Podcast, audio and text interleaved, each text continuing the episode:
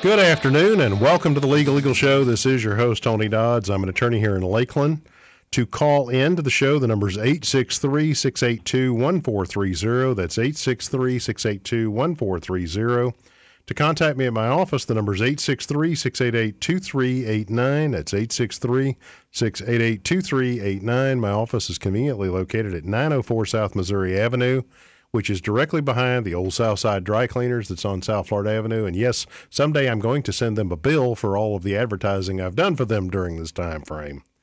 Today I've got with me special guest Jim Headley, who's another attorney here in Lakeland. Jim's been on the show before, and he does a lot of stuff with veterans issues, uh, helping veterans. And we're going to touch on a lot of the different types of things he's able to help veterans with.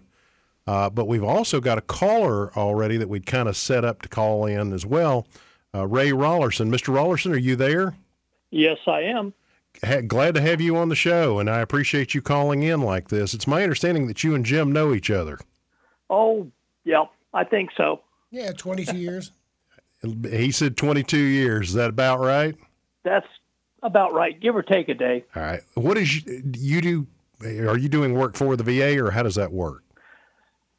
Well, actually, I'm an accredited representative with the V A. I been an accredited representative uh, with the V A for, oh, God, longer than I can remember.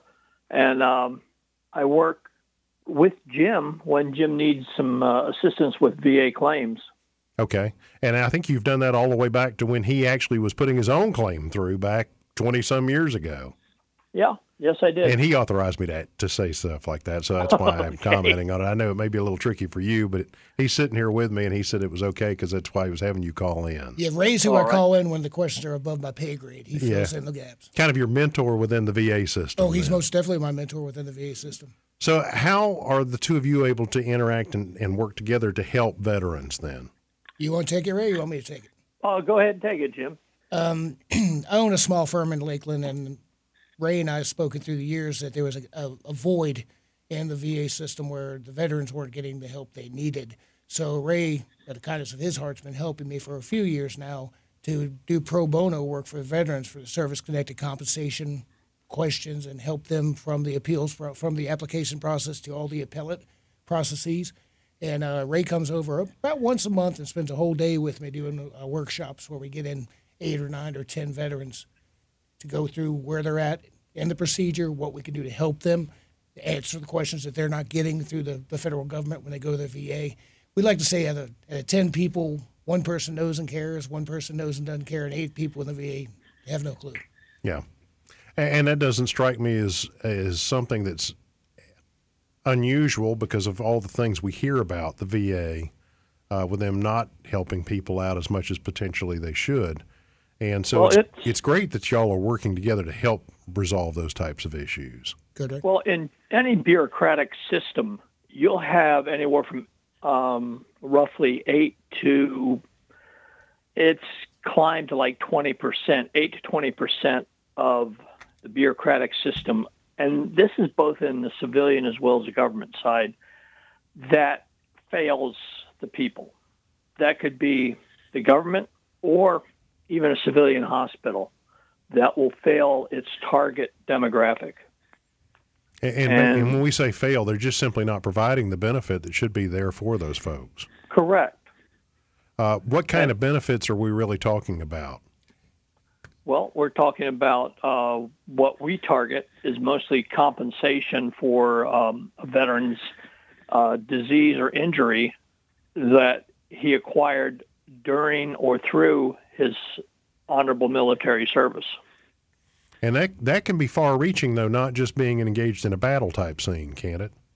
That's, correct. That's correct. And, and basically the, the components for service-connected compensation or disability, uh, you have to have an in-service occurrence, you have to have a current diagnosis, and you have to have a, a, a nexus, something that links them together, a chain. So and, go ahead, Drew. No, and that, that right there is the basic principles you begin with. Okay. And I think one of the ones that we hear a lot of through the news media now dealt with the old Agent Orange even coming out of Vietnam. Well, yes, that's the, the old Agent Orange uh, is a big one. Now we're looking at um, Gulf War veterans and what's the, the, the uh, mysterious Gulf War syndrome, and now burn pits. Yep, and that was the next thing I was getting ready to hit on, is the burn pits. What exactly is a burn pit, so to speak? Well, if I can take this, Jim. Please do. Uh, burn pits have actually been around um, since uh, we can go back to the Romans or even further, but I'm not going to go back that far. Burn pits have been around for a long time. Every everybody who has a military has to get rid of every, everything from waste, dead bodies, materials, somehow. And the best way to do it is burn it. Okay. And, and, and we're talking about everything from bodies to garbage to to human waste and things like that then. Correct.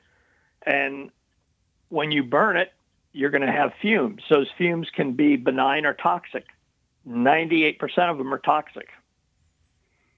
Okay. And believe it or not, there are people who've come up with dioxin poisoning, even though the uh, the big the bigwigs don't want to look at the science, even though we hear we've got to follow the science. Dioxin poisoning in World War One veterans, and dioxin is the basis for Agent Orange, and World War One veterans, from burn pits that ha- they had in World War One. And that's from burning plastics and other materials that, when combined with heat, turn into dioxin. Okay. Ray, if you don't mind hanging on for just a minute, we're getting sure. ready to go to break, and we'll go into more of this after the break, if that's okay. Sure. All righty, folks, you've been listening to ninety-six point seven F M and fourteen thirty A M.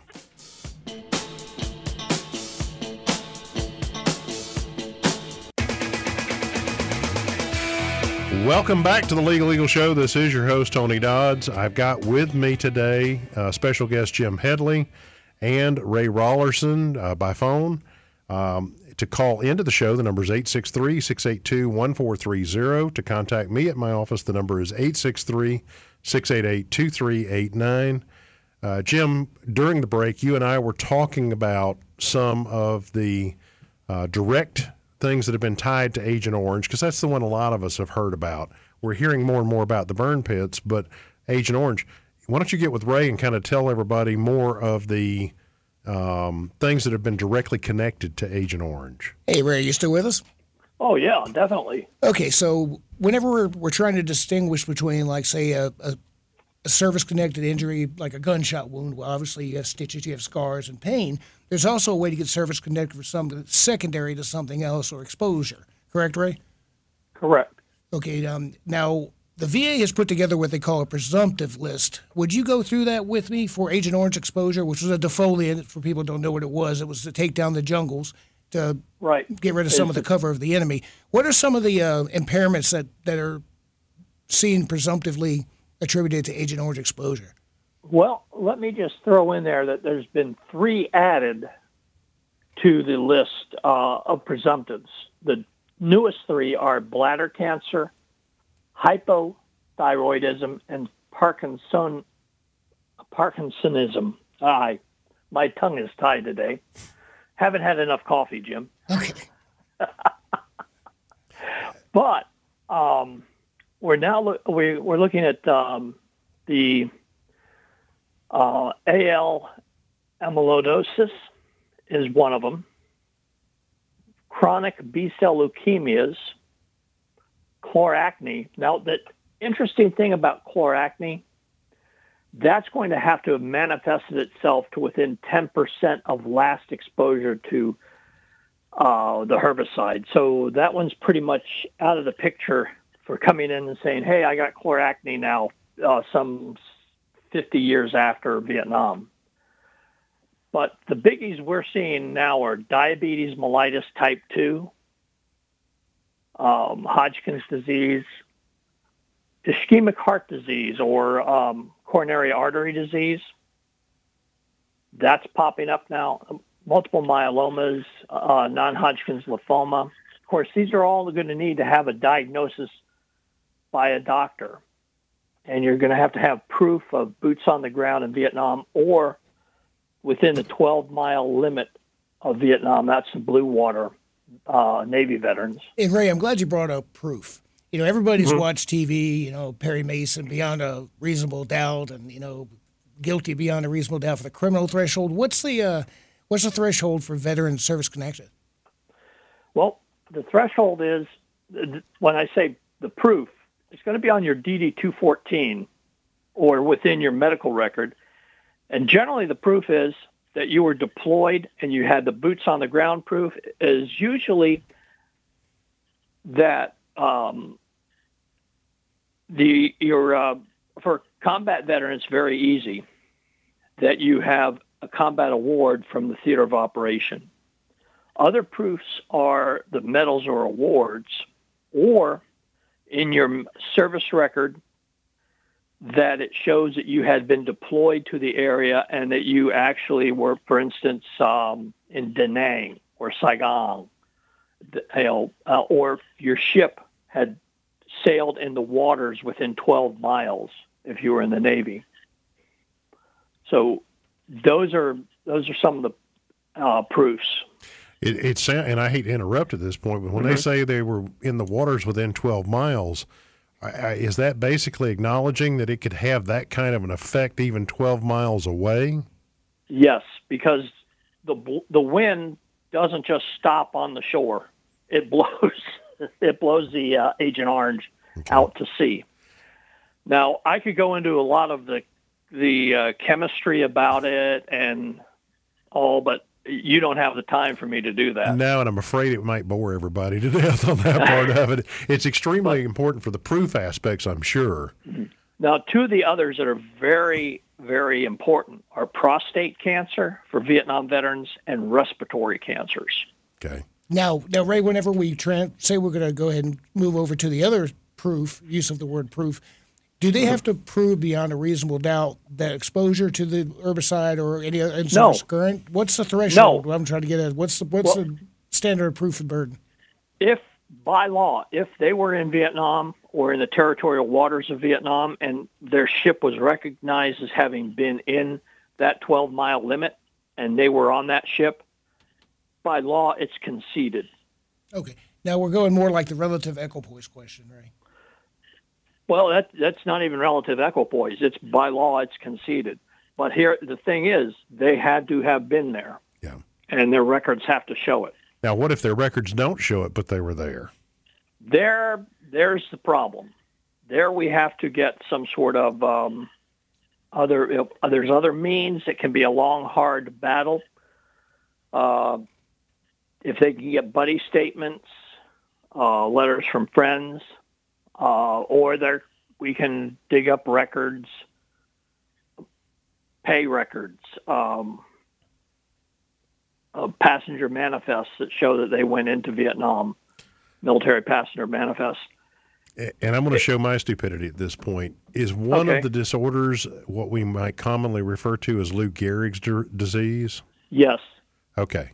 And the reason I'm asking about that, one of my best friends in life, when we went through law school, he was the oldest guy in the law school going through, and I was the youngest guy at the time. He later worked for me. He and I had lunch about a year and a half ago, and it was, it was when he finally divulged to me. He said, Tony, they finally have approved me as a, having been disabled through Agent Orange, and I now have Lou, what's called Lou Gehrig's disease. Correct. And I said, oh, my God, I'm so sorry. But Jerry is an extraordinarily tough individual. He did four tours through Vietnam. Um, he disclosed some things to me about combat issues he was involved in that were very difficult, but he made it through all of that, and he's had a very long life otherwise, and he's still alive today. But I had no idea until he told me about that, that that was part of what you could get some compensation for, even yep. all these years later. Uh, it's, it's also referred to as A L S. Yeah. And so that's one of the more recent ones that have been added, or was that has that been around for a little while? It, it's been around for a little while. I'm not going to say a long time, but a little while. Okay. I know. Now, go ahead, Jim. Go ahead. I know you spoke about chloracne and about there's a time limit, basically a statute of limitations per se, but there are other disease processes that take time to manifest, like after Hiroshima and Nagasaki or after Vietnam. Uh, how would you explain that, Ray? Uh Well, which which particular diseases? All right, let's look at um, after uh, Nagasaki and Hiroshima, some of the cancers that that oh, took yeah. okay. thirty those, years. Mm-hmm. Those do some of those cancers from radiation do take a while to manifest, and each one of those we have to look at on a case by case basis. And here again, we're going to need to have a doctor's, and sometimes it's going to have to be um, like the oncologist uh, type of doctor, you know, the uh, specialty doctors. They're going to have to have, they're going to have to review the records, both the uh, service medical record and the personnel file. And they're going to have to know where the where the person was. Um, sometimes we're going to have to even go as far as try to determine. And the reason I say we, it's it's a team effort between the representative and the V A uh, to determine where the veteran was, how much radiation they could have absorbed, and what the resulting um, the resulting manifestation of the disease process is. In other words, how long would it take for that particular cancer to develop, like colon cancers or rectal cancers. And you mean, and, yes. And you mentioned a doctor, doctor's assistants. Would the doctor have to say, I, I know beyond a shadow of re- any reasonable doubt that it was caused by this, or does he just... Well, have... usually the term, the term is as least as likely as not. Um, Which is because, no, almost not even what we call the old preponderance of the evidence. It's even, it's just even a fifty-fifty would get you there. Correct. The least as likely as not is basically fifty-fifty. Okay. And um, that derived from, and I cannot remember the the court case, and if I'm not mistaken, it was in a Supreme Court case, that that came out. It's the tie goes to the runner. Now, the evidence. Now, question, and, Ray. You, I know the yep. answer to this, but I think you probably explain a little better than me. What happens if a veteran has a civilian doctor that says A, and then the V A doctor says B? Do they have to put better weight on the V A doctor? Or? Well, that that's a very interesting question, because what we have there is we have evidence in equipoise, evidence that's in balance. Here again, tie goes to the runner. So, so ultimately, tie, if the the private doctor says one thing and the V A doctor says the other, they're still going to lean towards the private doctor because, like you said, the tire well, goes to the runner. Actually, that that's where now that's the way it's supposed to work. Okay. However, let's say one doctor is a general practice doctor and the other doctor is a specialty doctor. Then we have to nit, you know, then we have to nitpick the evidence. Okay. Well, I, if, you, if you don't mind hanging sure. around a little bit longer, sure. we've got one more break here we got to take, and we'll come back and, and have you back after the break if that's okay. Yeah, that's no problem. All righty. You've been listening to Talk Radio ninety-six point seven F M and fourteen thirty A M.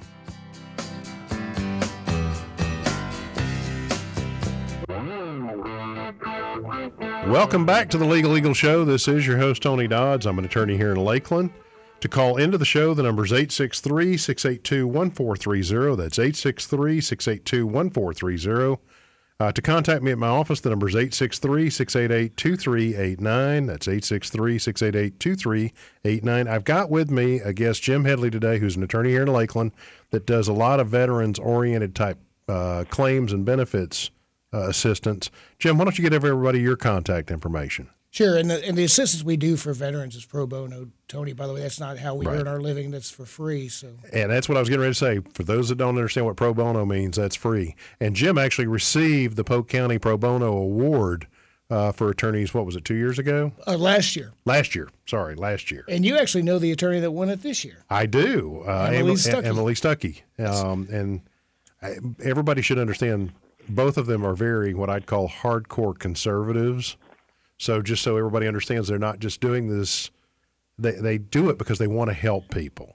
Yes. And most of Jim's pro bono work is for veterans through the V A and also through something else that we're going to go into more after the break, which is called Veterans Court. Again, that'll be something we talk about after our next break.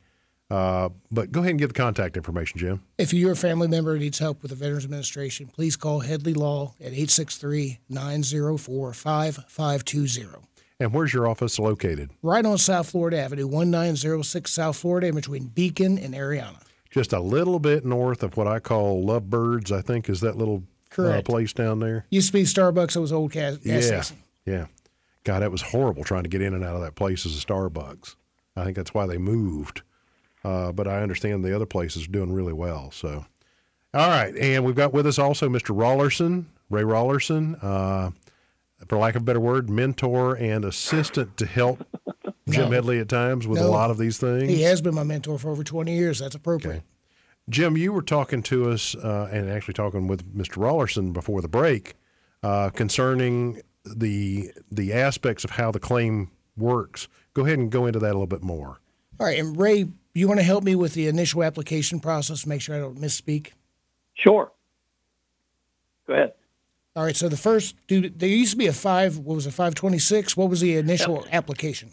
Right, it's now the five twenty-six E Z. That's the initial application, and also um, anytime you want to put in an application for an increased evaluation or additional uh Can, uh, additional conditions. Um, that's the way it's working now with the new, uh, the new way they're doing things. The best, it's the best way I can explain it without getting uh, so can, riled up about it. Could I still open up uh, for an uh, increase by doing a statement in support of claim that twenty-one forty-one thirty-eight or something? No, different? Not anymore. Okay. That's all. All the five twenty-six now. five twenty-six E Z. twenty-one dash five twenty-six E Z. Okay, excellent. Is there a reason that they changed that up, or it was it? It says E Z. Was it to try to simplify the process? Uh, the whole idea was to try to standardize um, system. Okay, so E Z doesn't um, necessarily mean easier. No, no, it's to try to standardize the system, and in in my opinion, in standard in their approach to standardize the system, they've just caused a bigger headache for everybody. Now, say I put in an application and I get either a, a, a small amount of service-connected percentage or a flat denial. What do I do then? Just say, okay? Well, you can, the way it's set up now is you can either, well, the way it's set up now, you should follow the procedure and put in a um, supplemental claim by, uh, um, a, um, let me get the right term here, putting in uh, new and relevant evidence to follow up is either the denial or follow up for um, an increased evaluation. And if that is um, continues with a denial of what you're what you're after, then we go into the decision review for a higher level review.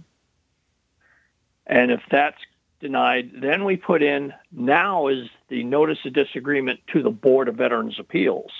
Okay, so I remember back in the day there was a process called the decision review officer. Has that been taken out of the equation, or is that still? No, the decision review officer does a higher level review. Okay.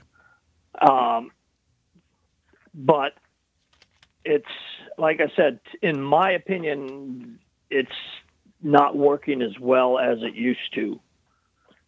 Well, that's so, not a good thing, because it didn't necessarily work that great before. um, well, it, it, it did have its advantages in the past. Now, there are some advantages now that you can come in with a um, with additional evidence, and they say, "Oh yes, we see where we've made an error. We're going all the way back to the date you initially made your claim."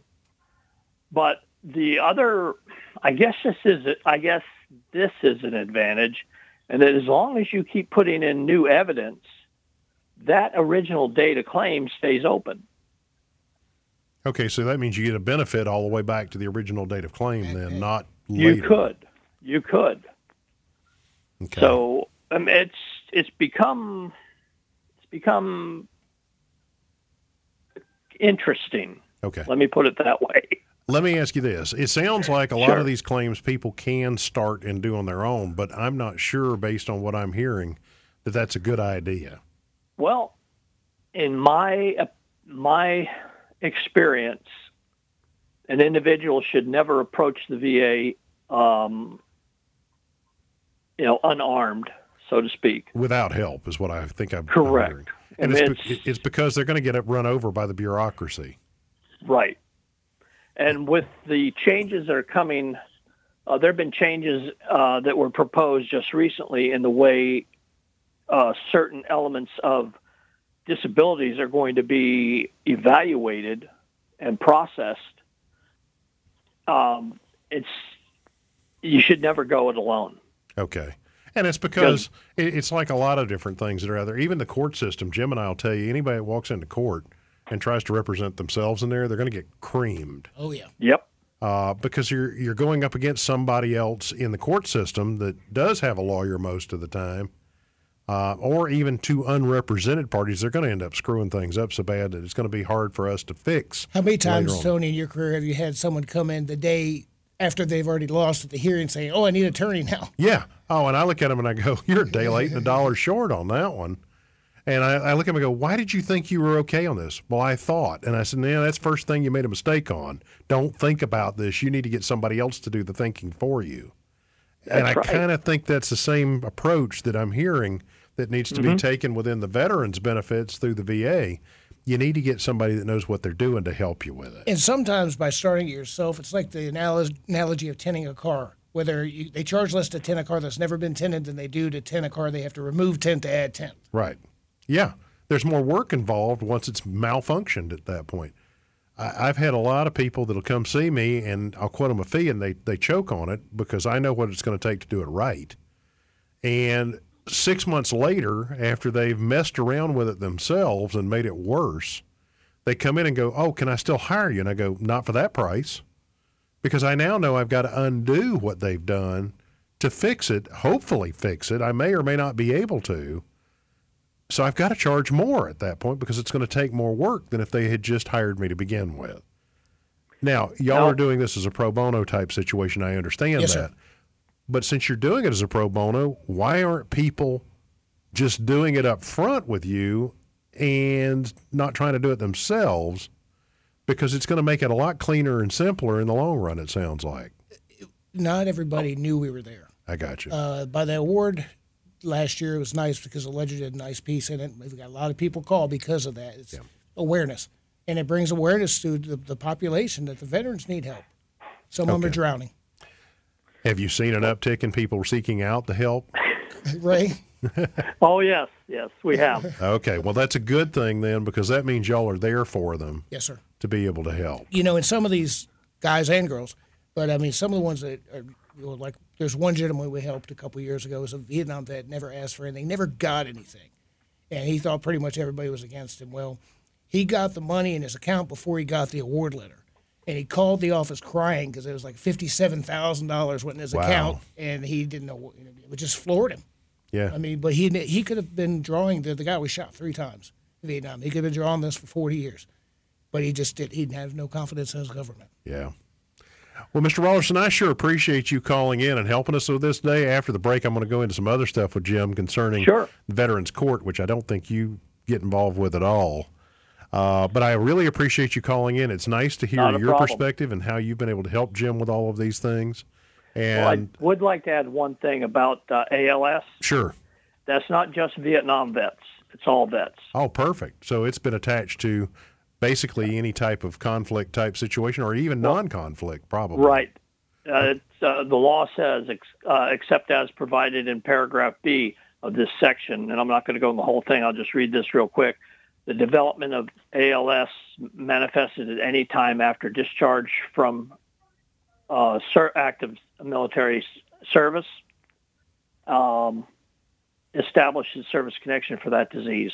Okay. All righty. Well, thanks again for calling in, and we appreciate your input on this today.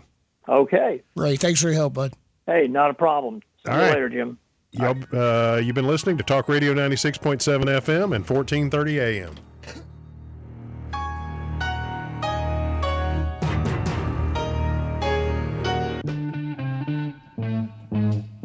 Welcome back to the Legal Eagle Show. This is your host, Tony Dodds. To call into the show, the number is eight six three, six eight two, one four three zero. To contact me at my office, the number is eight six three, six eight eight, two three eight nine. Jim, go ahead and tell people how to get a hold of you again, and then we're going to go into something else that you do. You can reach us at Hedley Law at eight six three, nine zero four, five five two zero. Okay. Now, Jim, uh, we're kind of shifting gears away from the V A benefits type stuff that you help with. There's another avenue that you help veterans with, and it's right here in Polk County, and it's called the Veterans Court, if I'm not mistaken. It's Veterans Court Behavioral Health Court. Okay. Now, you're not acting as an attorney in that capacity, but as a mentor? That's correct. I was one of the One of the first mentor classes uh, about three years ago, whenever they started it, or four years now, started in Polk County. Okay. And and what is the Veterans Court Behavioral Health? If a veteran is charged with a crime and they have a, a bona fide service-connected impairment, if it's verifiable, even if it's not service-connected by the V A and they get compensation, but if a doctor says that it's a you know an impairment from service, they may qualify, may okay. qualify to get into the program. We we sort of call it like improved diversion. Diversion in criminal court, you know a lot yes, about it. Yes, yes. Now, ultimately what that means is sometimes the case can even be dismissed if they complete this program. Yes, sir. And the idea is to get them to help deal with the issues that cause the criminal behavior to begin with. That's correct. And a lot of times we see it in, uh, you know, with psychological impairments from war or from stressors, and they'll get a D U I, you know, and those are the cases we're not seeing that, at least locally, where the state will drop the charge on it, but at least it may mitigate what their their ultimate sanctions are. Correct. And furthermore, it will help get them the help that maybe will keep them from doing it again. Help self-medicating. Yes, and a lot of people that are in those issues, that's what they are doing, is self-medicating by using alcohol instead of either getting the psychological help they need or maybe even some prescription issues where they might need something to help them out in that aspect. I'm not a huge advocate of prescriptions, but it does work on occasion. Some people need it. Yeah, and especially when they've been ex- exposed to issues overseas, uh, and they, I suppose here as well, but particularly overseas in combat-type issues. Well, you know, before P T S D, post-traumatic stress disorder, they called it shell shock. And yeah. Soldiers and sailors and airmen, Marines came back from World War One, World War Two, and most of them, I mean, they didn't have psychotropics or pain, no. you know. Well, I, can you imagine even the worst parts is even during the Civil War, the American Civil War. The problem is a lot of that stuff never got reported on because no. they just didn't put it together as being war-related necessarily. And, and humans were, were were prideful too. A lot yeah. of, especially men, our gender are worse to say, hey, I need help. Yeah, and now we're experiencing new waves of this stuff with the Afghanistan-type issues, uh, the Syrian issues where we were involved in things there, uh, Iraq, where we were involved in the Iraqi Desert Storm issues. Uh, we got a new wave of veterans coming through even since Vietnam. Oh, yeah. And God, I hope we don't have another one out of where we're at now. So far, we're okay on that. But and, and I'm, I'm directly referencing Ukraine, folks, and if people don't like that, well, I'm sorry. But it's a reality check that we're all having to deal with right now. I'm hopeful we don't get directly involved, but it's a possibility. Uh, but the long and the short of it is we do have direct involvement and did have direct involvement uh, within Afghanistan. We had direct involvement in Syria, Libya, Kuwait, Iraq. What really will bake your noodle if you think about what happens if our NATO member is attacked. Yeah. We don't have a contractual choice. No, no. But so far we're not there yet. Uh, we've even had issues with Turkey. And anybody that says Turkey, how, what, are you, what are you talking about? Now, I know directly that we had issues in Turkey with the coup attempt that occurred uh, three or four years ago, maybe five years at this point. And so we may have some people that have some issues coming out of that. I, I don't know. I am not going to elaborate further other than I do have direct personal knowledge of some of those issues that occurred there. And so as a result of that, we're going to see ongoing issues, and Jim's going to hopefully continue to do those kind of mentoring uh, uh, programs with veterans to try to help them. It's something that we need to do within our community. Otherwise, we're going to see more and more, I hate to say this, of the homeless type situation, where they're sleeping on a park bench or behind somebody's property that's not what we need to do. We need to help these people get back up on their feet and be able to be functioning members within society. Well, I just got to do a special thank you to my brother. He's a half partner in my firm, and he allows me, you know, we're equal partners, but he doesn't mind me taking off half of every single Wednesday, one full day to do the Veterans Court and to do the V A compensation work workshop. So I appreciate it, Scott. Well, and that's great for him to do that, because it's giving back to a community, and it's a part of our community that actually gave something of themselves for the country. And everybody can say, oh, well, they volunteered for it and they were paid for it. Folks, they may have volunteered for it. They didn't necessarily volunteer for what ultimately happened that triggered these things. And secondarily, if anybody thinks the pay that they get is anywhere near commensurate with the uh, exposure to de- to, that they are dealing with, uh, you need your head examined, because it's just not the case. They are not paid very well to do what they're doing. Uh, they're doing it because they have a commitment to our country and to the citizens of this country, and it's time that we try to help them back. And Jim's also helping them in doing such by doing the programs that he's doing with them.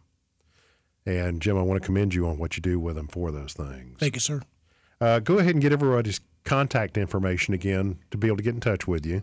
Uh, Hedley Law is eight six three, nine oh four, five five two oh. Okay. While we've got a couple of minutes here at the end, I wanted to bring it to everybody's attention that our lovely little community has made an insert into the March twenty twenty-two American Rifleman magazine, which is put out by the National Rifle Association. Within that publication, there is a page called The Armed Citizen. And guess what? Lakeland, Florida made the March twenty twenty-two issue. Uh, back in December, a forty-two-year-old home invader was shot three times by a homeowner. Uh, they found a shotgun belonging to the suspect in the backyard of the victim, and I say the victim, the, the person that owned the home's uh, residence, and they had video evidence of the suspect Uh, approaching the home.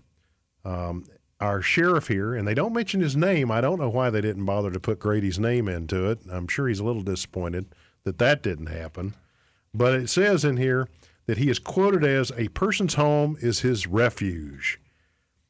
And the homeowner did exactly what he had a right to do, and I commend him for protecting himself and defending his home. What happened was this was at a, uh, the guy was throwing a flower pot through a glass back door at about one p.m. We're not even talking at night. We're talking one p.m. in the afternoon. Um, and the person that actually owned the home ultimately decided to defend himself and shot the guy three times. I don't know if the guy made it or not. I hadn't bothered to check on him uh, to see if he lived afterwards. Don't really care, because when you bother to, to try to break into somebody's house, you've just committed what I call the play stupid games, get stupid prizes award. He got his award, three shots right to him. And I, wrong house. Yeah, wrong house, which in Polk County could be most of the houses probably in the county. Um, I think we probably, and nobody's ever done the statistics on it because most of us would probably lie about it if we were asked. But I think that statistically we may have one of the highest percentages of gun ownership for community in the country.